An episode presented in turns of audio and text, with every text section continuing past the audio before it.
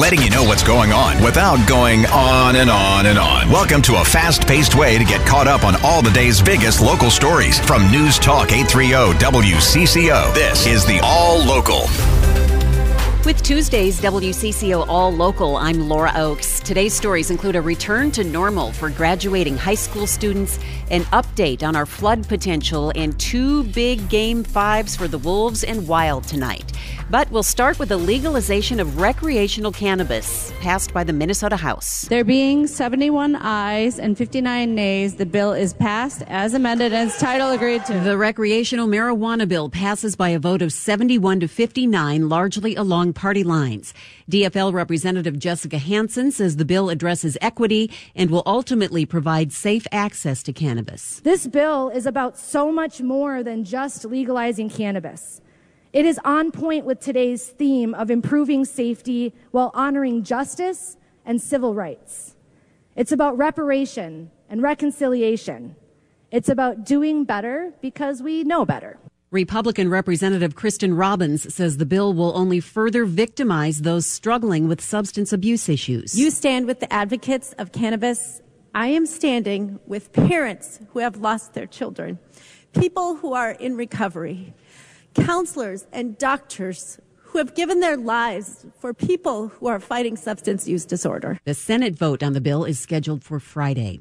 The debate over legalizing marijuana in Minnesota includes discussions on driving under the influence. AAA Minnesota's Meredith Mitts telling WCCO's Adam Carter today that determining the level of impairment is different between alcohol and cannabis. If you've had four or five drinks, you're at that 0.08 and above limit. You're not okay to drive. It's very cut and dry. This is where you are at. This is how impaired you are. With cannabis, we're seeing that the presence of THC does not necessarily mean you are still impaired. Mitts says no matter if it's alcohol or cannabis, it's always a smart decision not to operate a vehicle after ingesting anything that could impair your judgment. This afternoon, Governor Walz providing an update on the state's current spring flooding outlook and statewide preparations. Barring any unforeseen rain event, the state is looking pretty good in this year's spring flood fight. We saw some pretty heavy rain, especially in the, the Mississippi St. Croix Basin, um, and we're seeing some of the crest change a little bit. I think the good news is, once again, the uh, the preparations that were put in place still at this point in time, we've not seen extensive damage either to homes or to uh, public infrastructure. Governor Tim Walz says we're still not out of the woods yet, though, so people should remain cautious. He's also asking everyone to stay off the water after several people were seen canoeing on the swollen Mississippi River in St. Paul. In Brooklyn Center, Susie Jones, News Talk 830 WCCO. Meanwhile, our cool temps are going to be joined by more rain and even snow in the next few days. WCCO Chief Meteorologist Paul Douglas has the details. One more spasm of chilly air. I don't think we'll see any accumulating snow here this weekend, so we got that going for us. But uh, there is a chance of a shower or two tomorrow night, maybe a rumble of thunder on Thursday, some steadier rain Friday. Then this sprawling storm is set to stall over Michigan it's not my fault. It's Michigan's fault. Uh, and and that storm is just going to sit there for the better part of two to three days, pulling in chilly air from Canada. So we're looking at a cold rain, probably not steady. It'll be showery Saturday and Sunday, even into Monday and Tuesday. Some light showers may linger. So three four days of fairly foul, chilly weather. After a drop during the COVID pandemic, new numbers from the State Department of Education show more Minnesota high school students are graduating on time. While that's an increase statewide over the past two years, the inner cities continue to struggle, with just 76.7% of Minneapolis students and just over 75% of St. Paul students graduating on time.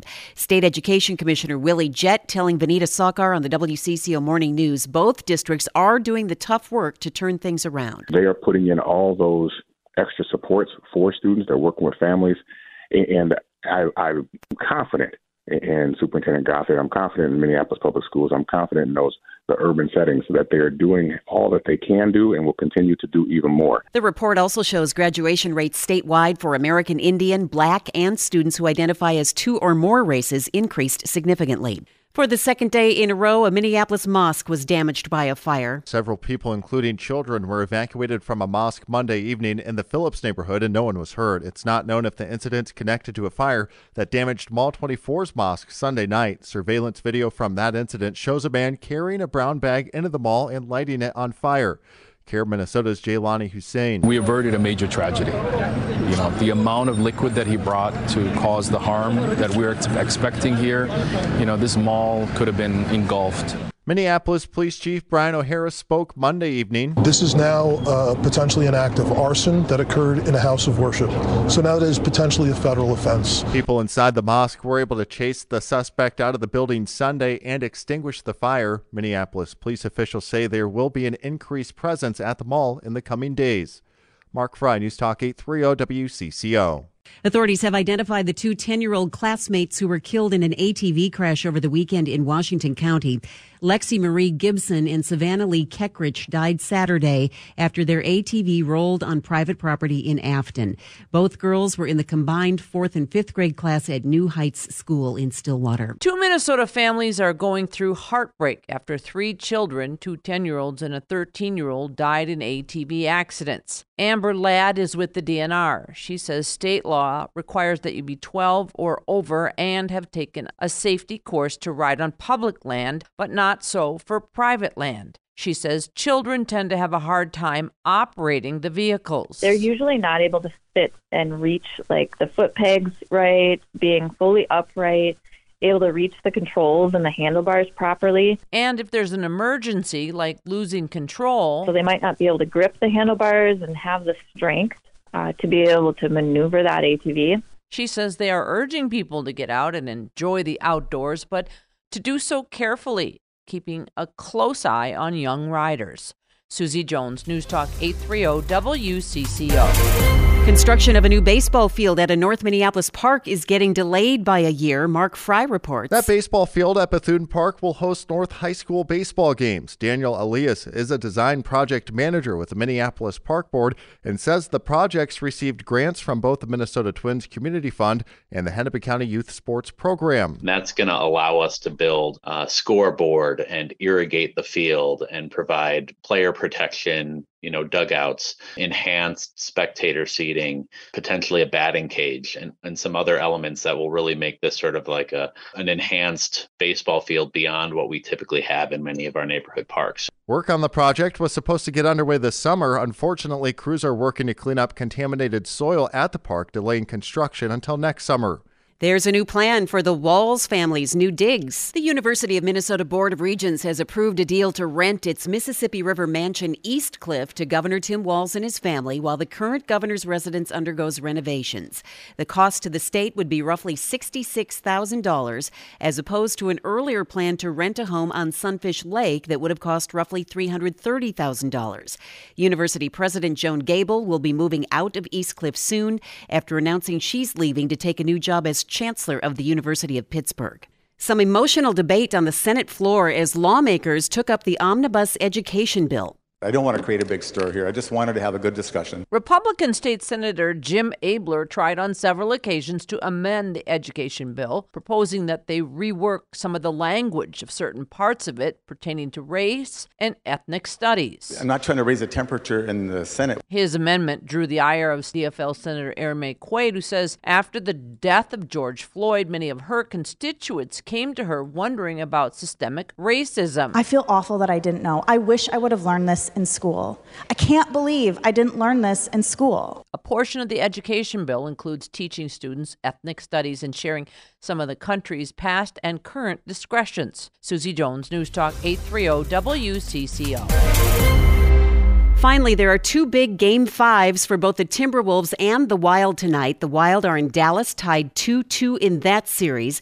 But head coach Dean Evason says home ice hasn't meant much so far. I don't know if it means all that much. Uh, it probably goes series to series, depending on who, who you're playing. And certainly, both teams in this series, as you said, we've both won in each other's buildings. So, um, gives us uh, obviously a lot of uh, optimism. 109 108 is the count. 22 seconds left to go in overtime. Ant with the ball in his hands. He's got 31. Off a Conley screen, switch on to Gordon. Seven to shoot. 15 seconds to go in the game. And frees himself. Fires on a right wing. Three and hits! Anthony Edwards delivers again! 34 on the evening. A four point lead with 11 seconds And for the Timberwolves, it's been all about the amazing play of Anthony Edwards as they try to climb out of a 3 and 1 hole in Denver. Head coach Chris Finch says the playoff experience Edwards is getting is invaluable. Yeah, you know, he's he's building on what he did last year in the playoffs, which is which is impressive, you know, for uh, a player of his age. Um, we know he's not afraid of the moment. Uh, you know, he's seeing a lot of different defenses and looks and stuff like that. Um, but the most important thing is his experience. He's just going through this. I mean, it's you know, it's we've said it many times in in and around our facility. Like the biggest shame about like Naz and Jaden not playing is it's not because we can't have matchups or we can't use the you know of course we miss their production and all that stuff. But the biggest shame is that those guys aren't getting the experience of playing playoff basketball at this point in their career. And all the way out to midcourt, flexing for the crowd, screaming at the top of his lungs. The young man has risen to the occasion. He's been unbelievable the last three games. Thanks for listening to WCCO's All Local. You can find each day's All Local and all of our podcasts at WCCORadio.com or by downloading the Odyssey app. I'm Laura Oakes, News Talk 830 WCCO.